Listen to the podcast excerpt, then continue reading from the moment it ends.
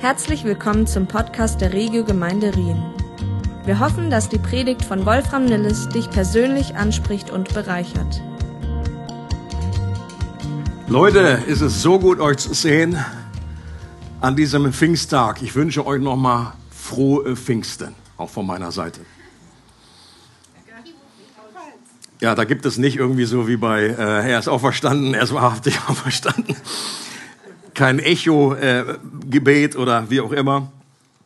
Es ist einfach so gut, hat mich so bewegt vorhin, als Hannah das vorgelesen hat, wie das damals gewesen sein muss. Es ist einfach unglaublich, wie diese Geburtsstunde der Gemeinde abgelaufen ist. Aber wie gut, dass das nicht nur irgendwie äh, in Memory ist, dass wir da wie in einem Museum einfach nur zurückschauen müssen, äh, das wird sicherlich immer für alle Zeiten einmalig sein in der Art und Weise, dass es das erste Mal war. Aber Good News ist, wir können immer wieder erfrischt werden, äh, ähnlich vom Prinzip her, ähnlich Erfüllung und äh, diese, diesen Heiligen Geist erleben. Und äh, wir setzen heute zur Landung an, was unsere aktuelle Predigtserie über die Geheimnisse des Königreichs angeht. Und alle sagen, oh. aber hey, das ist ja eigentlich die falsche, so wenn, wenn man irgendwo äh, landet, dann ist ja meistens eine, ah, wir sind da. Also ist ja nicht irgendwie, dass wir jetzt zurückkommen irgendwie und äh, das ist meine große Hoffnung, jedenfalls ist es in meinem Leben so, dass ich da an einem anderen Ort gelandet bin, wo ich abgeflogen bin. Right? Und das ist meine Hoffnung, dass ein, ein Stück weit ein neues Verständnis von den Geheimnissen des Reiches Gottes äh, in unseren Herzen äh, begonnen hat und dass wir einen neuen Hunger, ein neues Verlangen haben, in dieser neuen Realität zu leben. Und deswegen ähm, habt ihr diesen Clip jetzt heute erstmal zum, zum letzten Mal gesehen. Ich hoffe, dass nicht zu viele sagen, wo doch Zeit! Aber die gute Botschaft auch in der Regelgemeinde ist ja, dass nach der Serie immer auch vor der Serie ist und die dann im neuen, äh, äh, äh, nicht im neuen Jahr, sondern im August, äh, dann starten wird. Also dürft ihr eure äh, Tische und eure Sitze hochklappen und wir landen einfach mit dieser Serie. Ähm, anschnallen braucht ihr euch nicht, denn das möchte ich äh, unbedingt vermeiden, dass wir am Pfingsttag gerade irgendwie angeschnellt hier sitzen, äh, sondern wir möchten einfach Gott Raum geben ähm, und äh, ihn einladen ein Thema, das Reich Gottes, mit dem wir uns nicht das letzte Mal beschäftigt haben, weil es so zentral ist. Weil es nicht nur ein roter Faden ist, so ein ganz klitzekleiner Faden, sondern er ist der rote Faden. Er ist die Mutter aller Fäden, der sich durch die gesamte Bibel zieht. Man könnte sagen, er ist das rote Tau. Und deswegen wäre es sehr überraschend, wenn wir sagen, ah, jetzt haben wir, haben wir abgehakt, das, äh, das kommt jetzt lange mal nicht mehr. Die, die Tatsache, dass man die Evangelien als Christ lesen kann und dieses zentrale Thema irgendwie nicht so richtig auf dem Schirm hat oder gar nicht so richtig versteht, wie mir das viele, viele Jahre gegangen ist als, als, als, als junger Christ. Das habe ich alles gelesen, aber das hat bei mir irgendwie überhaupt ist mir wie Wasser von der Ente abgeperlt. Und, äh, und ich glaube, dass das damit zusammenhängt, dass es einem gegeben werden muss, so wie Jesus das gesagt hat. Es ist ein Geschenk. Es muss dir gegeben werden, dass du überhaupt geöffnete Augen dafür hast, dass du einen Geschmack danach hast, dass du das siehst. Und die Geheimnisse des Königreichs müssen wir, es sind eben Geheimnisse, die wir verstehen sollen. Und genau das hat Jesus damals zu den Jüngern gesagt. Es ist euch gegeben, es ist euch geschenkt worden. Ähm, und deswegen empfangen wir das, aber ist trotzdem klein Automatismus, so nach dem Motto, einmal äh, kriegen wir das und bing, dann gehen automatisch alle Lampen an und wir haben überhaupt keinen äh, Nachholbedarf mehr, nichts mehr, was noch geheim ist irgendwie, sondern diese Realität, das will eben auch aktiv gesucht und erbeten werden. Deswegen sagt Jesus an einer Stelle, sucht vor allen Dingen danach, trachtet nach, nach dem Reich Gottes. Und das wäre ja Quatsch, diese Aufforderung, wenn man schon in einem Moment irgendwie schon da ist und alles gefunden hat. Sondern trachtet, sucht danach, versucht es zu verstehen, begebt euch hinein in diese Realität. Und Jesus hat bewusst in Gleichnissen gesprochen. Das ist eins der griechischen Worte, was wir zumindest jetzt alle hoffentlich gelernt haben am Ende dieser Serie, das dann nämlich heißt Parabole. Mit spanischem Akzent kann man sich auch viel besser merken. Wir sagen Mole. Parabole. Und es heißt Für all die äh, griechisch Interessierten, das haben wir auch gelernt, das ist aus zwei Worten zusammengesetzt wird. Para heißt neben und Bole heißt werfen. Es wird etwas neben etwas anderes geworfen. Jesus nimmt ein Gleichnis, ist eine irdische Geschichte mit einer himmlischen Bedeutung. Und Jesus nimmt ein Gleichnis und wirft es als zum Vergleich neben einen anderen Tatbestand, um ein Prinzip zu erklären, um ein Prinzip zu beleuchten. Parabole. Und Interessant ist, dass Jesus eben Facetten des Königreichs mit diesem Gleichnis den Jüngern und damals und auch heute offenbart hat und gleichzeitig die religiösen Führer damals, die im Grunde total auf Abstand waren, die total im Unglauben waren, den hat das noch mehr im Nebel tappen lassen, als sie vorher schon im Nebel getappt sind. Und die Gleichnisse haben interessanterweise eine doppelte Funktion. Sie erhellen für den einen und verdunkeln für die anderen. Sie sind Offenbarung und Verhüllung zugleich. Und ich möchte mit einer gewissen Rückblick die zentralen Geheimnisse nochmal Revue passieren lassen und dann noch zu einer entscheidenden himmlischen Hilfe kommen, die matchentscheidend ist. Für all die Geheimnisse, für all die Wahrheiten, die so grundlegend sind. So heißt auch diese Predigt. Himmlische Hilfe. Und ich, ich wette, ihr kommt nicht drauf, was das ist. An diesem heutigen Tag. Normalerweise ist ja die Antwort immer Jesus, da hast du 99 Prozent bei irgendeinem Bibelquiz. Aber heute ist das gerade mal total falsch. Knapp daneben, auch vorbei. Also, seid ihr ready, noch mal etwas zurückzufliegen? Für die, die heute zum allerersten Mal da sind, ihr habt nicht Good News. Eine ganze Serie, die monatelang ging, fasse ich hier noch mal zusammen. Wie genial ist das? Also, nicht alles natürlich. Ein Aspekt des Geheimnisses war, dass wenn das Reich Gottes auf die, also die Saat des Reiches Gottes auf die richtigen Voraussetzungen trifft, es von ganz alleine wächst. Ein weiteres griechisches Wort, was wir gelernt haben, was ganz schwierig zu merken ist, das heißt nämlich Automate. Automatisch. Es wächst und äh, Jesus bringt dieses Gleichnis und sagt, da, da, da sät jemand aus und er legt sich pennen und er weiß gar nicht, wie das geschieht. Er hat gar keine Ahnung. Er schläft einfach, steht wieder auf und das wächst vor sich hin. Amazing. Was ein für ein Geheimnis. Es spielt keine Rolle dabei, ob du Doktor, Doktor der Biologie bist oder ein kleines Kind, diese gleiche Saat nimmt und ausschmeißt. Es macht keinen Unterschied. Das ist amazing. Das ist ein wirkliches Geheimnis. Und die Kraft zum Wachstum steckt in der Botschaft selbst, wie in dem Saatkorn und ist unabhängig davon, wer sie aussieht. Ein weiterer geheimnisvoller Aspekt des Königreiches ist es, dass dessen Herrschaft nicht unwiderstehlich ist was man hätte annehmen können, was die Juden damals alle gedacht haben. Wenn der Herr kommt, der König, der Könige, Jahwe, wenn er zu seinem Tempel kommt, dann werden doch wohl spätestens alle Knie sich beugen und dann schon jede Zunge bekennen. Und er wird alle Widersacher irgendwie aus, aus äh, bestrafen oder whatever. Und das ist nicht der Fall. Gott zwingt Menschen in dieser Zeit nicht, sich ihm zu beugen. Selbst als Jesus damals die gute Botschaft ausstreute, fällt sie nicht bei jedem auf guten Boden. Und es blieb in vielen Fällen ohne dauerhafte Frucht. Und das ist ein weiteres Geheimnis, was die Leute damals erstmal verstehen mussten. Auch die Jünger haben gesagt, hä, das ist der Herr, das ist, das ist jetzt Gott. Und der macht irgendwie was und erzählt ja Gleichnisse von in einem von vier Fällen. Äh, passiert auch nichts, selbst bei ihm. Das ist sehr mysteriös. Aber auch gleichzeitig so entspannend, so hoffnungsvoll für uns. Ein weiteres Geheimnis ist, dass sich das Reich Gottes von unscheinbaren und kleinen Anfängen ausbreitet, dann über einen längeren Zeitraum dennoch gewaltige Ausmaße annehmen und großen Einfluss haben kann. Siehe Senfkorn, ein Senfkorn, was so klitzeklein ist und wächst zu einer unglaublich großen Dimension. Das Reich Gottes, was damals so klein angefangen hat, Jesus und hat so ein paar zwölf People und heute, Leute, schaut euch das heute alleine schon an. Die sichtbare Dimension, Milliarden von Menschen, die behaupten, dass sie diesem Jesus folgen. Eine unglaubliche Erfolgsstory. Und das ist noch lange nicht zu Ende.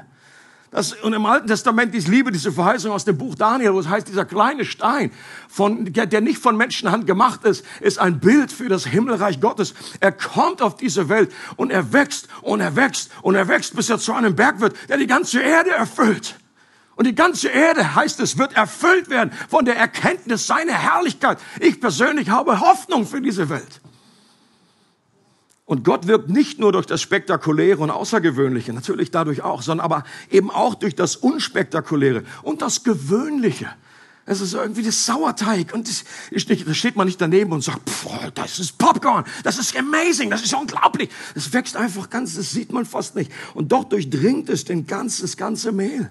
Das Senfkorn, das kannst du da irgendwie, kannst du aufbuddeln, einen Tag später sag, mach mal hin irgendwie. Es wächst langsam, unterm Teppich, es breitet sich aus. So ist das Reich Gottes.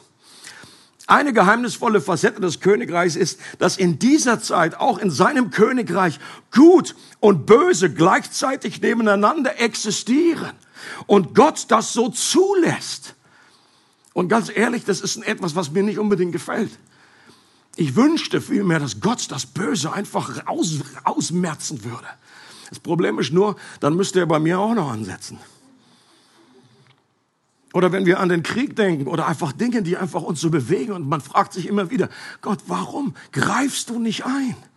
Warum lässt du das geschehen? Und Jesus sagte damals schon, es ist einfach so, der Lauf der Dinge, das ist die Entfaltung meines Plans. Vertraut mir, ich habe einen weisen Plan, der dahinter steckt.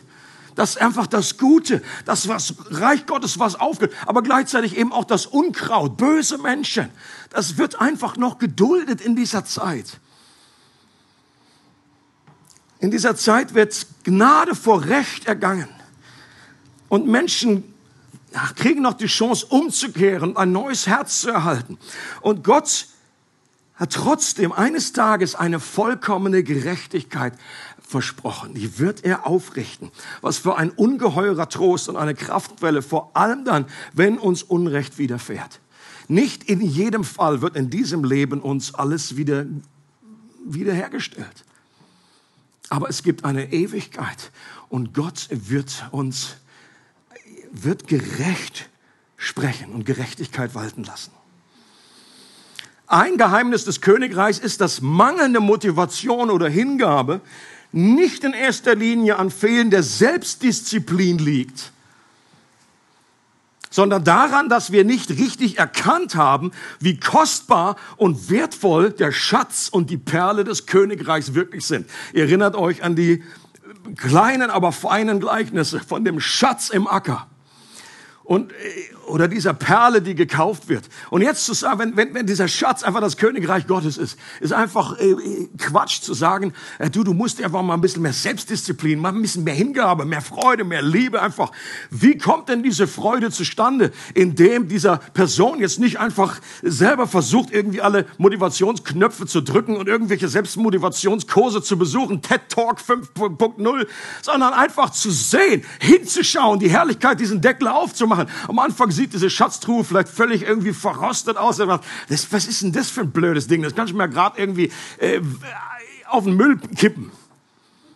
Aber wenn du das aufmachst und dir glitzern einfach die Steine und das Gold entgegen, dann ist es ein absolut, dann zu sagen, also du jetzt Dinge irgendwie aufzugeben, etwas zu verkaufen, um das zu bekommen, da muss ich einfach nochmal drüber brüten, das weiß ich nicht. Das ist ein absoluter No-Brainer. Natürlich wirst du alles verkaufen, was du hast, die drei Kühe, einfach die zwei Häuser. Und du wirst diesen Schatz haben wollen, der viel, viel kostbarer ist. Deswegen dieser Standardspruch, den ihr immer wieder bei uns in der Gemeinde hören wollt, nicht vermehrte Anstrengung, sondern vermehrte Anschauung führt zur Veränderung in unserem Leben. Ein weiteres geheimnisvolles Merkmal des Königreiches ist skandalöse Gnade die unser menschliches Empfinden von Fairness oftmals sehr strapaziert und herausfordert. Und wenn du in deinem Leben vor dir selber oder wenn du auf andere schaust, irgendwie so nach dem Motto, hä? Wieso kriegt der jetzt, wieso wird der jetzt gesegnet? Ich bin hier schon viel länger in dieser Gemeinde. Der ist letzte Woche eingetreten. Was soll das? Das ist nicht fair. Wenn solche Momente nicht kommen, dann fehlt irgendwie skandalöse Gnade. Ich sage immer, wenn, wenn, wenn, wenn die Reaktion auf unser Evangelium nicht dieselbe Reaktion ist, die ein Paulus gehabt hat, dass die Römer zurückfragen wollten, ja, hä, wenn du das so ungeschützt sagst, so nach dem Motto, nichts kann uns trennen von der Liebe Gottes, dann können wir doch, dann sollen wir doch mehr sündigen, damit die Gnade überaus groß wird. Wenn diese Reaktion nicht kommt, predigst du nicht das Evangelium, das Paulus gepredigt hat. Ein gutes Beispiel für diese skandalöse Gnade ist die Gerechtigkeit, die nicht von dieser Welt ist und die deswegen außerirdisch ist. Oder wie es in der englischen Bibel heißt, Alien. In dieser Hinsicht gibt es echte Aliens. Alien, eine Alien, eine, außer, eine außerirdische Gerechtigkeit, weil sie von uns von außen geschenkt werden muss und wir sie selbst niemals aus eigener Kraft mit unseren religiösen Klimmzügen produzieren können. Denkt an das berühmte Gleichnis oder dieses, diese Geschichte von diesem, von diesem Zöllner, der kommt und der Pharisäer und der eine zählt alles auf, was er alles Tolles gemacht hat und der andere sagt einfach nur, Gott, sei mir, dem Sünder, gnädig. Jesus, du sei mein Opferlamm. Und in dem Moment bist du gerechtfertigt und gehst in dieses Königreich ein. Und ein weiteres Geheimnis im Königreich Gottes ist, dass so viele Dinge auf dem Kopf stehen. Also aus unserer Wahrnehmung, aus Gottes Sicht, die stehen wieder richtig. Wir stehen auf dem Kopf. Habt ihr schon gemerkt, ja? Und jetzt kommen wir wieder, wir kehren um und wir stehen uns irgendwie wieder richtig. Aber trotzdem ist manchem, auch für uns, wenn du schon lange Christ bist, sind manche Sachen immer noch irgendwie schwer zu verdauen, schwer zu verstehen, dass die Letzten, die Ersten, die Kleinsten, die Größten sind. Und nur diejenigen erhöht werden, die sich selbst erniedrigen. Das war eines der Aussagen, zentralen Fäden von Jesus in einigen Gleichnissen. Mit anderen Worten, dass Demut eine so unverzichtbare Voraussetzung ist, ein Nährboden, ohne den nichts gedeiht. Da wächst nichts, wenn du nicht Demut hast oder nach Demut suchst. Und Stolz das gefährlichste Unkraut ist, das jegliches Wachstum erstickt. Das heißt im Neuen Testament, dass Gott widersteht dem Hochmütigen. Und dann hast du ein Problem. Okay? Du kannst ja vielleicht sagen, okay, wenn andere Sachen mir widerstehen, irgendwie irgendwelche Engelswesen, Dämonen oder der Teufel selbst, dann kannst du ja vielleicht mit Gottes Hilfe, aber wenn Gott dir selber widersteht, dann hast du ein Problem. Und deswegen rüttelt uns dieser Vers auf und sagt, demütigt euch, wachst nach unten. Ja, ihr dürft groß werden im Reich Gottes. Diese Motivation ist richtig, aber Jesus definiert es neu. Und ein Geheimnis des Königreichs ist, dass Jesus selbst das Bild einer Party, einer Hochzeitsfeier, eines Freudenfestes, Party mit Party, dass er das benutzt, dieses Bild, um zu sagen, so ist das Reich Gottes. Und das hätte damals auch irgendwie ja, oder selbst viele religiöse Menschen heute würden einfach noch sagen, also das gehört sich doch nicht einfach Feier, Party. Natürlich, wir sind so verdreht irgendwie durch irgendeine Art, falsche Art und Weise, wie wir irgendwie Ballermann und uns irgendwie zutexten, dass wir irgendwie schon gar nicht mehr sehen können im Reich Gottes. Das ist das Original. Eine Feier. Und deswegen ist es kein, kein Zufall gewesen, dass das erste Wunder von Jesus war, aus Wasser Wein zu machen. Das ist mir auch während dieser Serie einfach ganz neu wie aufgeleuchtet, die Signifikanz von dem. Natürlich hat Jesus an dieser Stelle einen, einen, einen Bräutigam da aus einer Riesenpatsche geholfen, äh, in dieser damaligen Ehrekultur, äh, einfach ihm, ihm geholfen. Natürlich, das war auf dieser menschlichen Ebene ein ganz normales Miracle, normales Miracle.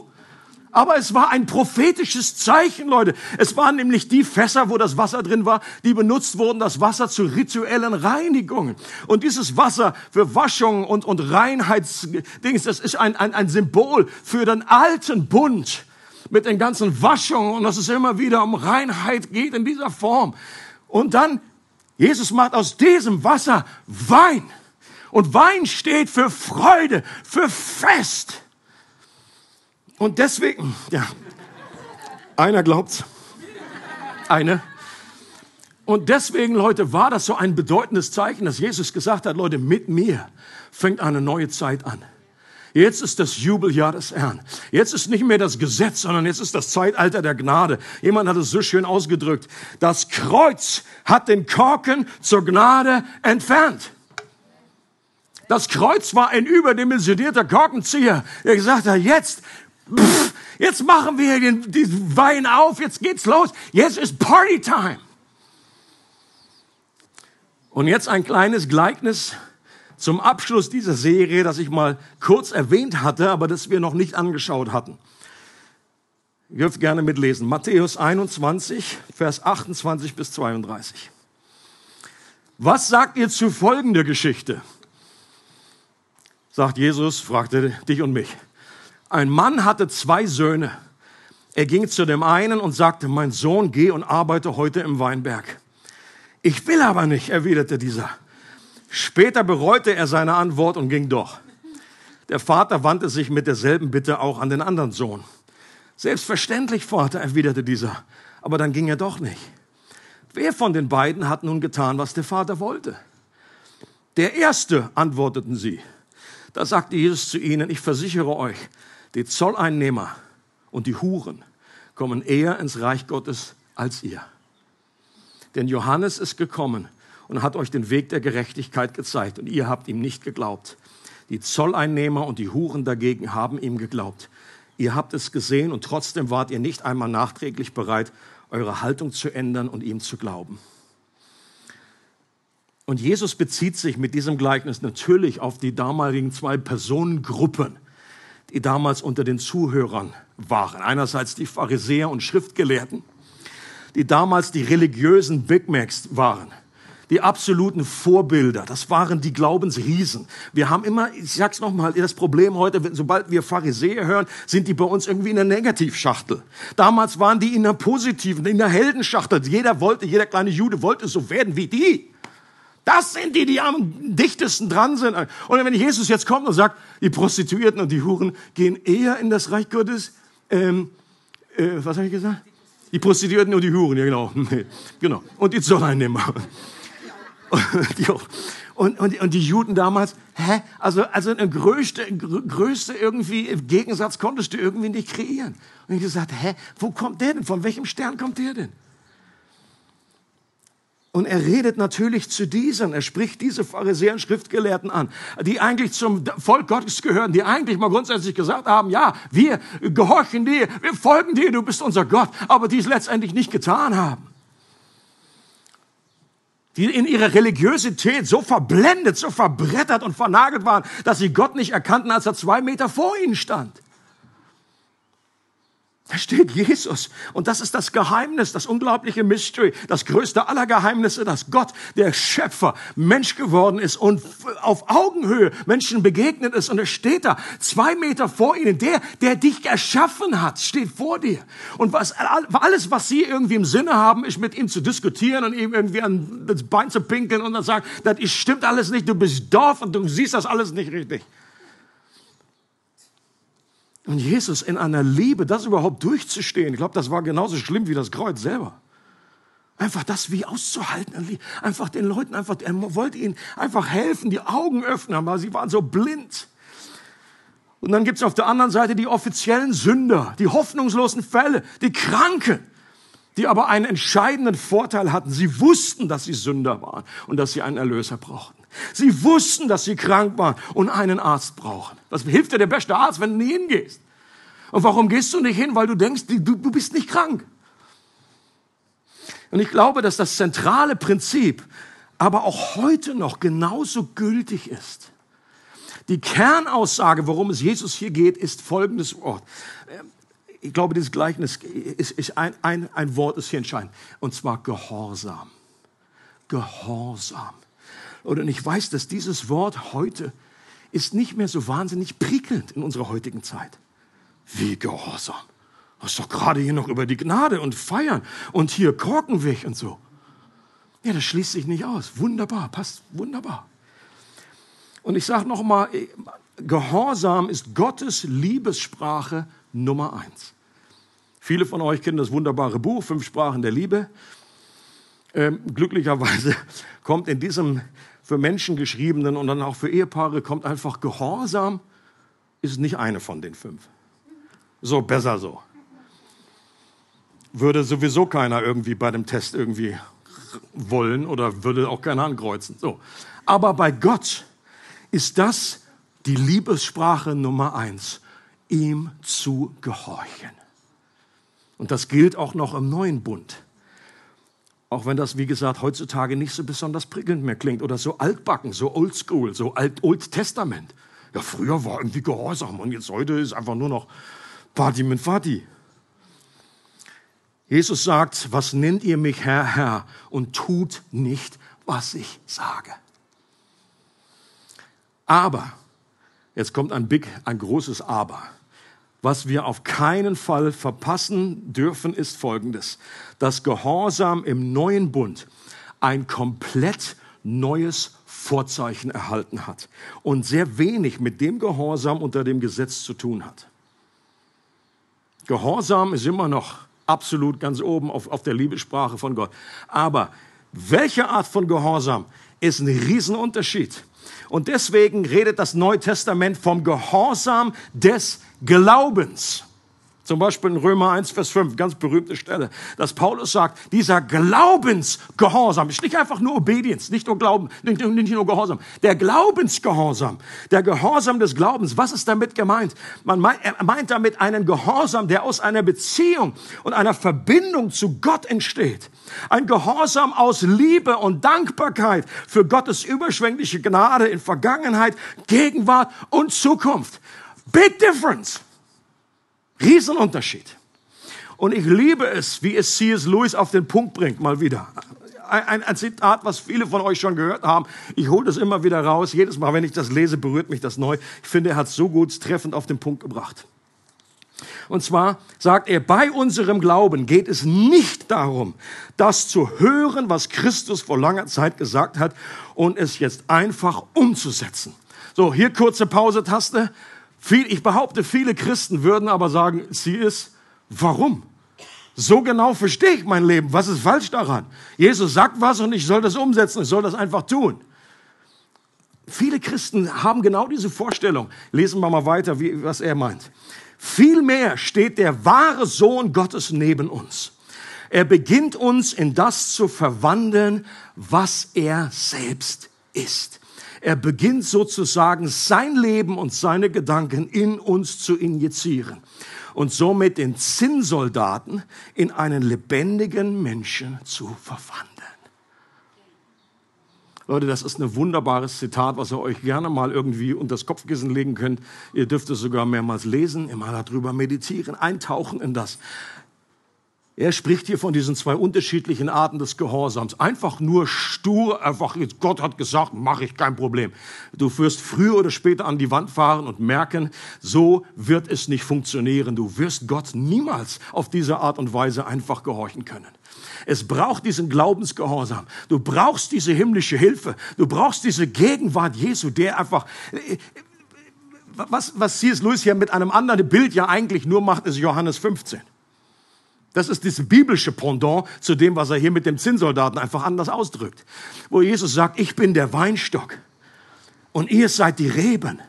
Und wenn ihr jetzt an mir bleibt, einfach nur in mir bleibt, dann gibt es eine Verbindung, da gibt es einen Lebenssaft, der da durchläuft. Und dieser Lebenssaft, der führt dazu, dass ihr gehorsam seid, dass ihr Früchte bringt für meine Ehre.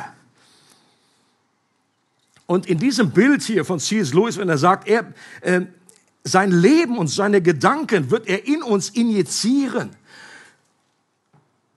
Da kommt der Heilige Geist ins Spiel.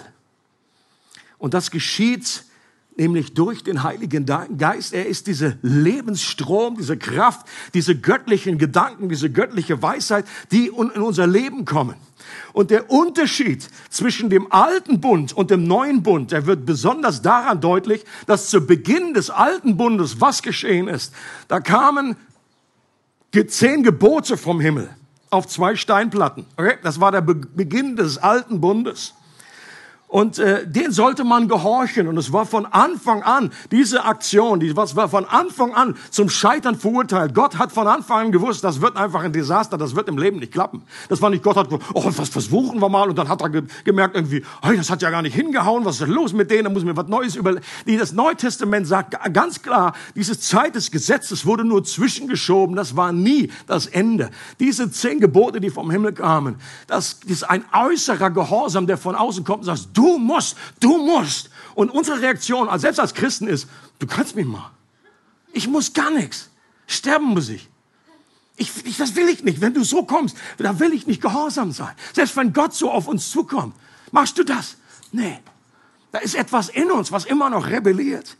Und dann ist interessant, ist das Pfingsten, das Pfingstfest, 50 Tage nach Passa, nach dem Passafest. Da wurde, es war ein Erntedankfest, aber gleichzeitig wurde auch daran gedacht, dass dieses Gesetz vom Himmel gekommen ist. Und Leute, was ist an diesem Tag zu Beginn des neuen Bundes, der Geburtsstunde der Gemeinde, was ist da vom Himmel gekommen? Nicht ein neues Gesetz 2.0, so nach dem Motto, oh, wir müssen einfach an den Geboten ein bisschen feilen, wir müssen die einfach ein bisschen weniger machen, zusammenfassen oder wir müssen die ergänzen, eine dritte Platte.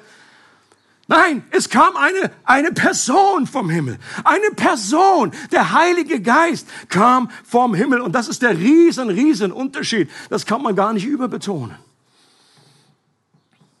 Und durch den Heiligen Geist, durch die Beziehung zu ihm, von innen her werden wir befähigt, gehorsam zu sein. Und zwischen diesen beiden Varianten des Gehorsams liegen Welten. Und immer wieder stehen wir auch als Gläubige im neuen Bund in der Gefahr, in einen alttestamentlichen Gehorsam irgendwie zu rutschen. Und der Abschnitt im Johannesevangelium, in dem Jesus das Kommen des Geistes ankündigt, beginnt folgendermaßen. Johannes 14.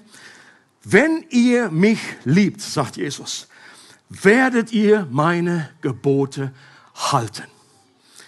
Und dann geht's weiter und der Vater wird euch an meiner Stelle einen anderen Helfer geben, der für immer bei euch sein wird.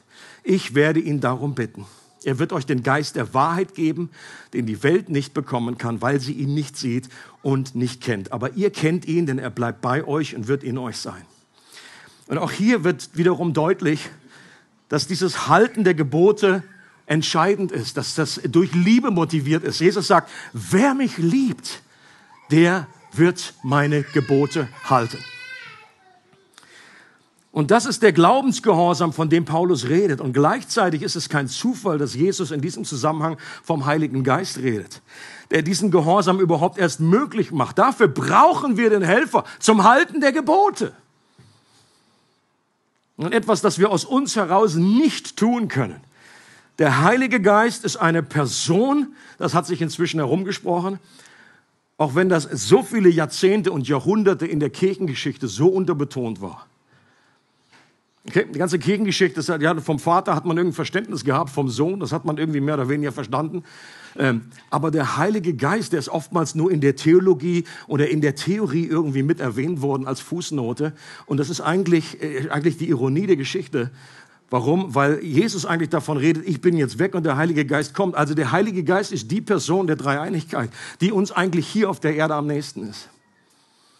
Und es ist, ein, es ist eine Tragödie, dass ich, aber so, so ist es. Und ich wünsche mir für mein Leben einfach die, äh, denkt dann an dieses schöne, das letzte Vers im zweiten Korintherbrief, äh, dieser Segen, der trinitarische Segen. Und da wird jeder Person der Dreieinigkeit ein bestimmter äh, Begriff besonders zugeordnet. Da heißt es, die, die, die Gnade unseres Herrn Jesus Christus, die Liebe des Vaters, und was? Die Gemeinschaft des Heiligen Geistes sei mit euch. Und das bedeutet natürlich nicht, Paulus sagt nicht, ja, dass die Liebe nicht auch von Jesus kommt oder dass vom Vater nicht eben auch Gnade kommt oder mit Jesus Gemeinschaft haben. Das ist nicht der Punkt. Aber trotzdem, es gibt jede Person der Dreieinigkeit hat eine, eine ganz bestimmte Prägung, eine bestimmte, äh, äh, äh, äh, ihr wisst schon. Die Liebe des Vaters, die Gnade, die von Jesus kommt und Gemeinschaft mit dem Heiligen Geist und es ist eine Tragödie, dass man sich über, in, der, in der Kirchengeschichte so lange die Köpfe und bis heute noch die Köpfe darüber einkloppt, äh, ob man zum Heiligen Geist beten darf. Das finde ich absurd auf diesem Hintergrund. Äh, äh, stell dir mal vor, mach mal Gemeinschaft, ohne miteinander zu kommunizieren. Gebet ist nichts anderes als miteinander reden. Es stimmt, dass mal in Fürbitte, dass die Bibel in allererster Linie davon spricht, wir beten zum Vater im Namen Jesu, das ist klar. Aber auf einer ganz normalen Beziehungsebene darf ich doch sagen, Heiliger Geist, guten Morgen, schön, dass du da bist. Hilf mir heute hier. Du, er ist der zur Hilfe herbeigerufen. Ruf mal jemanden herbei, den du gar nicht, wenn das nicht auch Gebet ist, dann weiß ich nicht mehr. Und die Frage ist, für dich und für mein Leben, ist Gemeinschaft das Wort, das deine Erfahrung mit dem Heiligen Geist umschreibt? Die dürft ihr gerne mal mitnehmen, die Frage, mit nach Hause. Ist Gemeinschaft dieses zentrale, dieser zentrale Begriff, der deine Beziehung zum Heiligen Geist beschreibt? Und wenn nicht, dann gibt es da noch einiges zu entdecken. Und dazu möchte ich dich einfach ermutigen zur Gemeinschaft mit dem Heiligen Geist. Eines der spannendsten Dinge, die es, glaube ich, auf dieser Erde gibt. Und natürlich hat der Heilige Geist viele unterschiedliche Facetten und Aufgaben, aber es gibt, glaube ich, zwei, die da besonders herausstechen. Jesus redet immer wieder davon, dass der Heilige Geist der Geist der Wahrheit ist, der uns in alle Wahrheit führt. Und ich glaube, das hat mit Motivation zu tun, mit einem Erkennen von Dingen, dass wir den Willen Gottes tun wollen. Geht es dir auch manchmal so als Christ? So, ja, irgendwie, ich weiß schon, ich habe so viel gehört, aber ich hab, will einfach nicht. Mir fehlt das Wollen. Und der Heilige Geist ist der Geist der Weisheit und der Offenbarung, der uns die Augen des Herzens für Gottes Herrlichkeit öffnet der uns einfach diese Schatztruhe öffnet, der das irgendwie abputzt, da wo das verdreckt ist, wo das verrostet ist und der uns einen Einblick gibt, ein Verlangen, einen Geschmack für die Dinge des Geistes. Der Heilige Geist ist dafür verantwortlich, dass wir den Schatz des Reiches Gottes überhaupt als begehrenswert erkennen und dann mit Freuden Dinge aufgeben, um diesen Schatz zu bekommen. Es gibt eine interessante Stelle, die habe ich bisher in der ganzen Serie noch nicht gebracht, obwohl, sie, obwohl Jesus das in Zusammenhang bringt mit dem Königreich. Und an dieser Stelle wollte ich das gern noch einfließen lassen. Er sagt, Jesus sagt, die Zeit des Gesetzes und der Propheten ist mit Johannes zu Ende gegangen. Seitdem wird die Botschaft vom Reich Gottes verkündet. Und jeder versucht mit aller Gewalt hineinzukommen.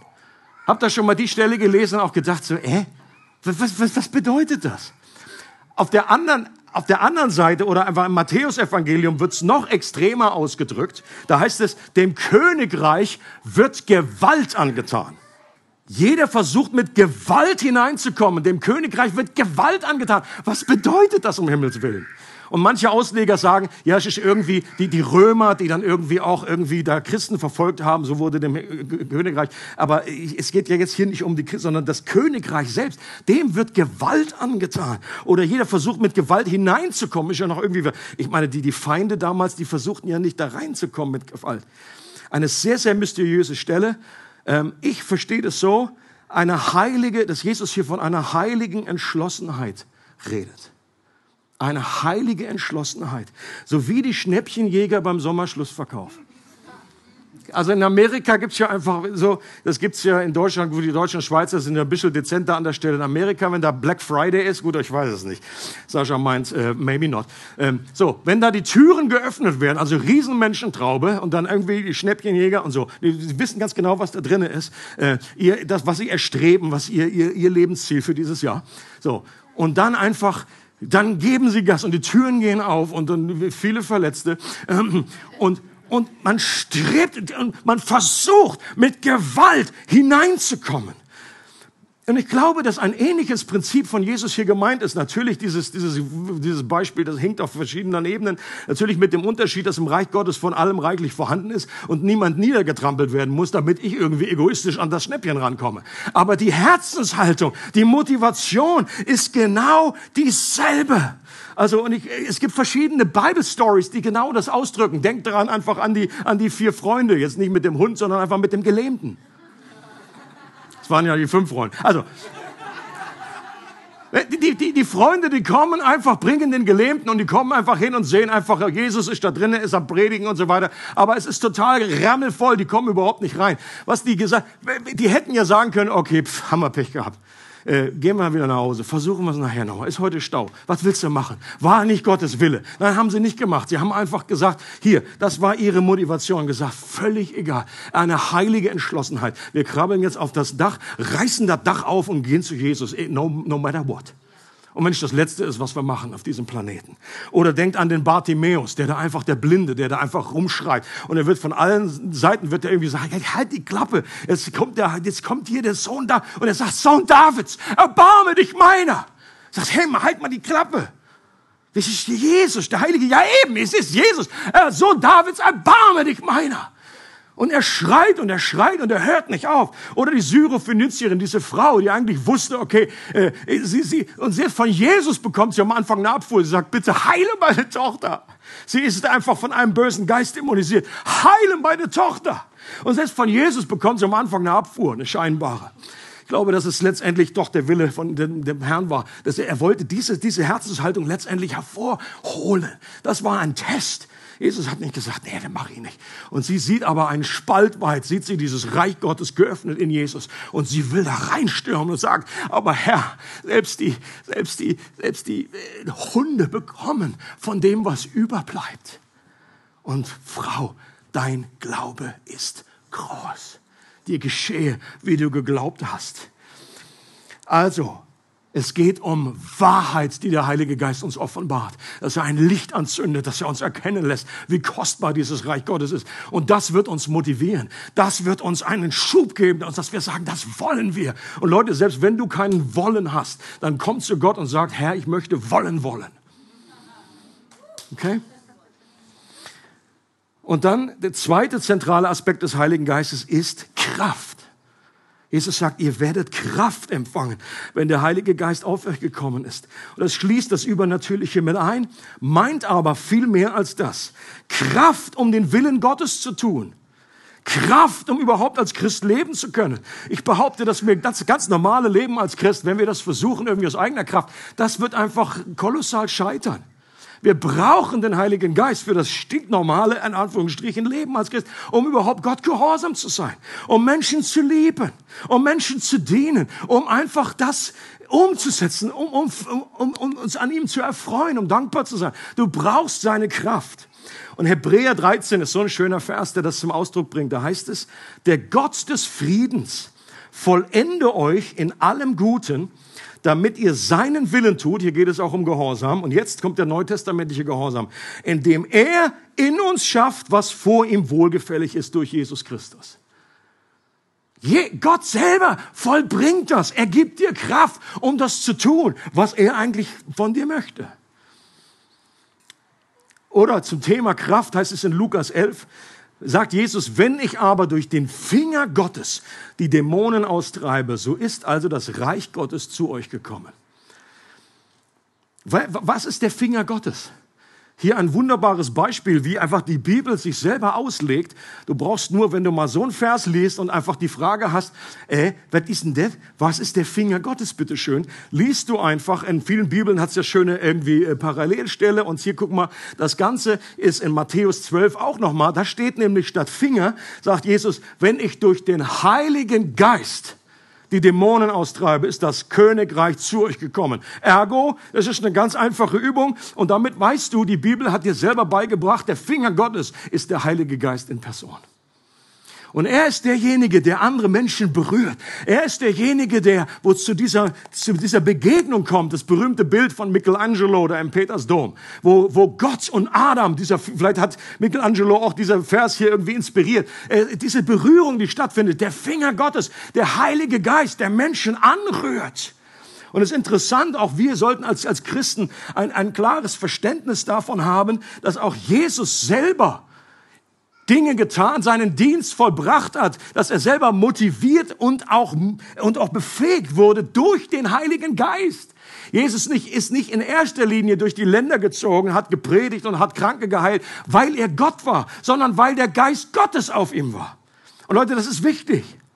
Denn wenn, wenn wir sagen, Jesus hat das nur getan, weil er Gott war, natürlich war er Gott, aber er hatte den Heiligen Geist als Salbung auf sich. Das ist der Messias. Der Geist Gottes ist auf mir. Dann erst begann sein öffentlicher Dienst, als der Geist Gottes auf ihn gekommen ist.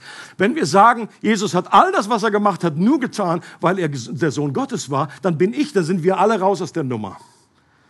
Versteht ihr? Dann ist er nicht mehr an dieser Stelle ein Vorbild. Und natürlich hat Jesus spezifische Dinge gemacht, die besonders waren, die außergewöhnlich waren, weil er Gott war, völlig klar. Er ging über Wasser. Ich reise meistens mit dem Boot. Es gibt gewisse Dinge, die ahmen wir nicht nach, aber wenn Jesus gesagt hat, okay, das, wenn ich Menschen anrühre und jetzt ah, meine Hände auflege, heilend auf Menschen, das ist auch ein Auftrag für uns. Und das können wir. Wir haben den Heiligen Geist nicht im selben Maß, wie Jesus das hatte, nämlich ohne Maß. Wir haben ihn mit Maß. Aber trotzdem, vom Prinzip her, können wir Dinge auch tun, weil der Geist Gottes auf uns ist. Und Feuer, haben wir vorhin gehört, und Wind waren zwei Zeichen, die damals am ersten Pfingstfest fest, äh, sichtbar wurden. Also ich meine, ich habe mir das vorhin noch mal versucht vorzustellen. Irgendwie, wir singen ja das Lied, das ist, das ist mehr als ein bisschen crazy. Da, da, da, hast, da hast du damals nicht gestanden und da plötzlich kommen da Leute und die haben, sind alle haben, sind alles lebendige, äh, sich bewegende Feuerzeuge. Die haben da alle irgendwie so eine Flamme auf dem Kopf und laufen da irgendwie durch die Gegend. Und dann ich finde einen Sturm, ein, ein Wehen. Und ich habe gesagt, mach mal Fenster zu. Nee, es ist schon zu. Es, es weht und es ist einfach so, so ein Commotion da, dass Leute ganz zusammenkommen in Jerusalem und fragen, was ist hier los? Warum habt ihr Feuer auf dem Kopf? Warum weht hier der Wind? Eine andere Reaktion war, ihr sind alle besoffen. Da war auch irgendwie der Korken der Gnade auch da geplatzt. Petrus musste extra sagen, nee, es ist doch noch so früh, da säuft doch keiner. Das ist der Heilige Geist. Da ist eine Party, da ist eine Freude manifest geworden. Das ist damals passiert. Und ich glaube, diese beiden Bilder von dem Feuer und dem Wind, das sind zwei Zeichen dafür. Das war das Feuer, verstehe ich so, äh, dass es hier um die Motivation unseres Herzens geht. Das ist diese Leidenschaft, die Emmaus Jünger später brannte nicht unser Herz. Dieses Brennen, diese Liebe für Gott, diese Motivation, das ist dieses Feuer. Ihr kennt das berühmte Sprichwort, du musst in dir selber muss brennen, was du in anderen irgendwie entzünden willst. Und das schenkt der Heilige Geist. Das ist dieses Wollen, diese Motivation. Das ist der, das ist die, die, die Wahrheit, die uns offenbart wird durch den Heiligen Geist. Und der Wind ist ein Zeichen für Kraft. Der Wind ist der, der Wind in unseren Segeln, das, was uns voranbringt, was unser Leben irgendwie Power gibt, diese Dynamis. Und deswegen fasst, fasst das Paulus in Philippa 2, Vers 13 so schön zusammen. Und doch ist es Gott allein, der beides in euch wirkt. Er schenkt euch den Willen und die Kraft. Andere Übersetzungen haben das Wollen und das Vollbringen. Leute, wie genial ist das? Der Heilige Geist schenkt dir genau beides, was du brauchst. Er schenkt dir Feuer und er schenkt dir Wind. Er schenkt dir Wollen und er schenkt dir Vollbringen. Wir überspringen diese eine, diesen Vers. Der Geist Gottes ist dafür zuständig, wenn es darum geht, die Geheimnisse des Reich Gottes klarer zu erkennen und in der Kraft dieser neuen Realität zu leben. Wenn es uns an Motivation oder Kraft zur Umsetzung fehlt oder an beidem, dann ist die Antwort die Gemeinschaft mit dem Heiligen Geist. Und das ist etwas, was ich für mich, was wir natürlich besonders auch an Pfingsten ähm, logischerweise platzieren, wo wir uns daran erinnern, aber was wir nicht nur äh, einmal im Jahr brauchen, sondern einfach 24-7, 365 Tage, wie auch immer. Die Beziehung zum Heiligen Geist ist etwas, was ich mir persönlich wünsche, mehr als viele, viele andere Dinge. Und ich möchte dich persönlich ermutigen, wenn diese Beziehung, diese Gemeinschaft mit dem Heiligen Geist noch nicht auf deiner Gebetsliste, so du denn eine hast, ob die jetzt ausgeschrieben ist oder nicht, das ist, ist wurscht. Aber es geht um diese, diese innere äh, ähm, diese, diese Priorität, dass die Gemeinschaft mit dem Heiligen Geist etwas ist, was du ganz oben hin platzieren solltest und worum du Gott bittest und sagst, Heiliger Geist, ich bete, ich möchte dich kennenlernen. Ich möchte dich als Person kennenlernen. Nicht nur seine Gaben, das auch, okay? Aber äh, ihn als Person. Und an einer Stelle sagt Paulus, betrübt nicht den Heiligen Geist. Der Heilige Geist lässt sich betrüben. Aber das Gute ist, dass wir, wenn wir umkehren, wenn wir sagen, es tut mir leid, dann ist er nicht eingeschnappt oder er ist wieder da. Aber er ist, er möchte neu einfach fließen in unserem Leben. Und trotzdem, äh, jemand hat gesagt, äh, die, ein Kennzeichen dafür, wie reif wir sind im Glauben, ist, wie, wie lange es dauert, bis wir erkennen, dass der Heilige Geist in unserem Leben irgendwie betrübt ist, dass er sich zurückgezogen ist. Merken wir überhaupt, dass Jesus nicht mehr da ist, der Heilige Geist, dass er in Jerusalem geblieben ist? Ja, wenn einfach die Maria und Josef ihn irgendwie verloren haben und so, hoppala, wo ist denn Jesus hin? Merken wir, wenn, wenn diese Abwesenheit da ist wenn er eben nicht mehr da ist, dass der Heilige Geist sich zurück, er wird dich nie verlassen. Wenn du zu ihm gehörst, er wird dich nie verlassen komplett. Aber er kann sich zurückziehen. Es ist ein Bund zwischen Gott und dir. Aber trotzdem, diese Beziehung kann beeinträchtigt sein. Und es ist wichtig, dass wir einfach uns aufmachen. Und Reife bedeutet, dass schneller, möglichst schnell einfach an diesen Punkt zu kommen und sagen, Gott, es tut mir leid. Und einfach und Leute, dieses, wenn du die Beziehung hast mit dem Heiligen Geist, alles verändert sich. Versuchung verändert sich. Es macht einen riesen Unterschied, ob du denkst noch in alttestamentlichen Kategorien, ich habe jetzt ein Gesetz übertreten, oder ob du denkst, ich habe eine Person, die ich liebe, betrübt. Riesenunterschied. Und wenn du einfach weißt, der Geist Gottes ist in mir, er lebt in mir, ich möchte dich herzlich einladen, ich möchte uns als ganze Church einladen, dass wir dem Heiligen Geist einfach absolut Raum geben, dass wir ihn willkommen heißen immer wieder, dass wir ihn als Person ehren. Und das möchten wir jetzt am Schluss der Predigt auch gern machen. Darf ich dich einladen, mit aufzustehen, wenn du irgendwie in der Lage bist, wenn du es schaffst. Wenn nicht, dann kannst du natürlich auch sitzen bleiben. Und ich habe ein Gebet, das habe ich an anderer Stelle auch schon mal so zusammengeschrieben für eine andere Serie und das passt sehr gut und das möchten wir einfach jetzt gemeinsam beten als ganze Gemeinde. Okay, die Bibel spricht vom Tempel des Heiligen Geistes in zweifacher Hinsicht. Einmal ihr seid der Tempel und er spricht zu einer ganzen Gemeinde. Zu den Korinthern. Wisst ihr nicht, dass ihr der Tempel des Heiligen Geistes seid? Ich will dich heute fragen, weißt du das?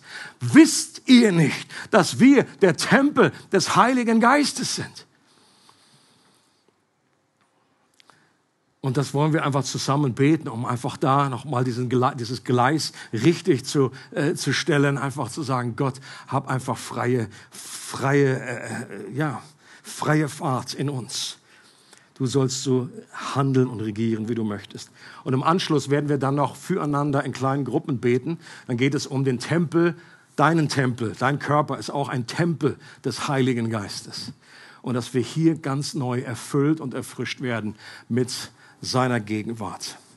Also, dann möchte ich gerne euch einladen, dass wir das zusammen beten. Wir machen das schön langsam, damit wir alle mitkommen. Äh, gerne darf das laut geschehen. Ähm, das gibt nochmal einfach so ein, ein Momentum, dass wir sagen, Gott, wir möchten das auch hörbar machen. Wir möchten das zum Ausdruck bringen, dieses Verlangen. Are you ready? Jeder, der mag. Hier wird niemand genötigt. Wenn du das nicht beten, beten möchtest, ist völlig in Ordnung. Dann brauchst du das nicht beten. Ansonsten lade ich alle ein. Oder vielleicht lasse ich noch ein bisschen Zeit, lest es noch mal gerne durch und dann wisst ihr auch, was ihr da betet.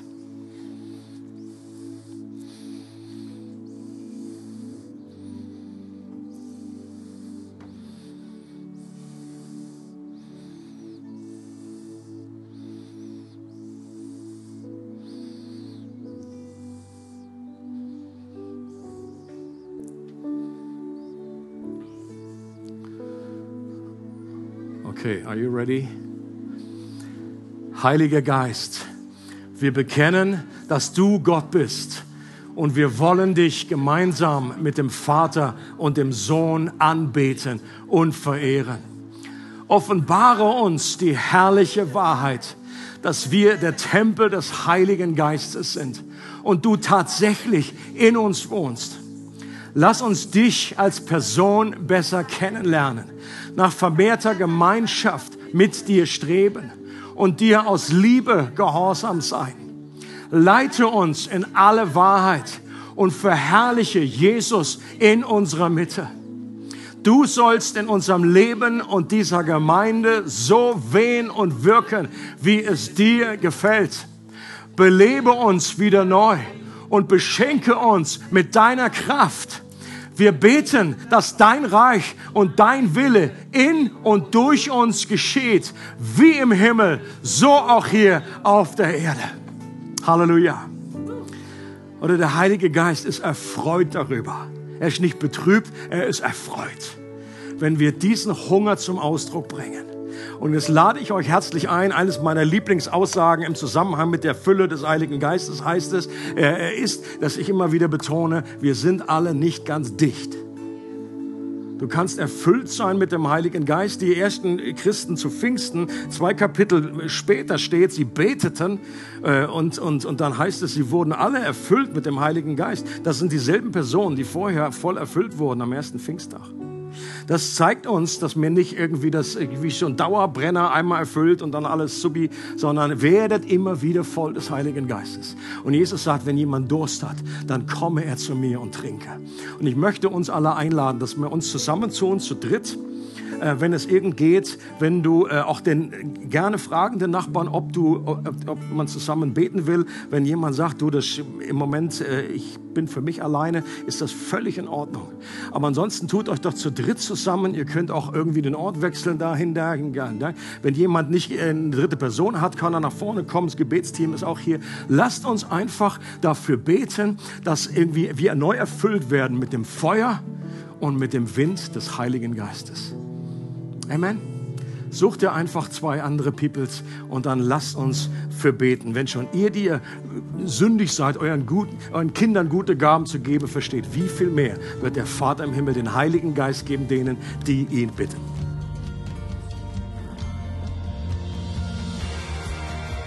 Es freut uns, dass du heute zugehört hast.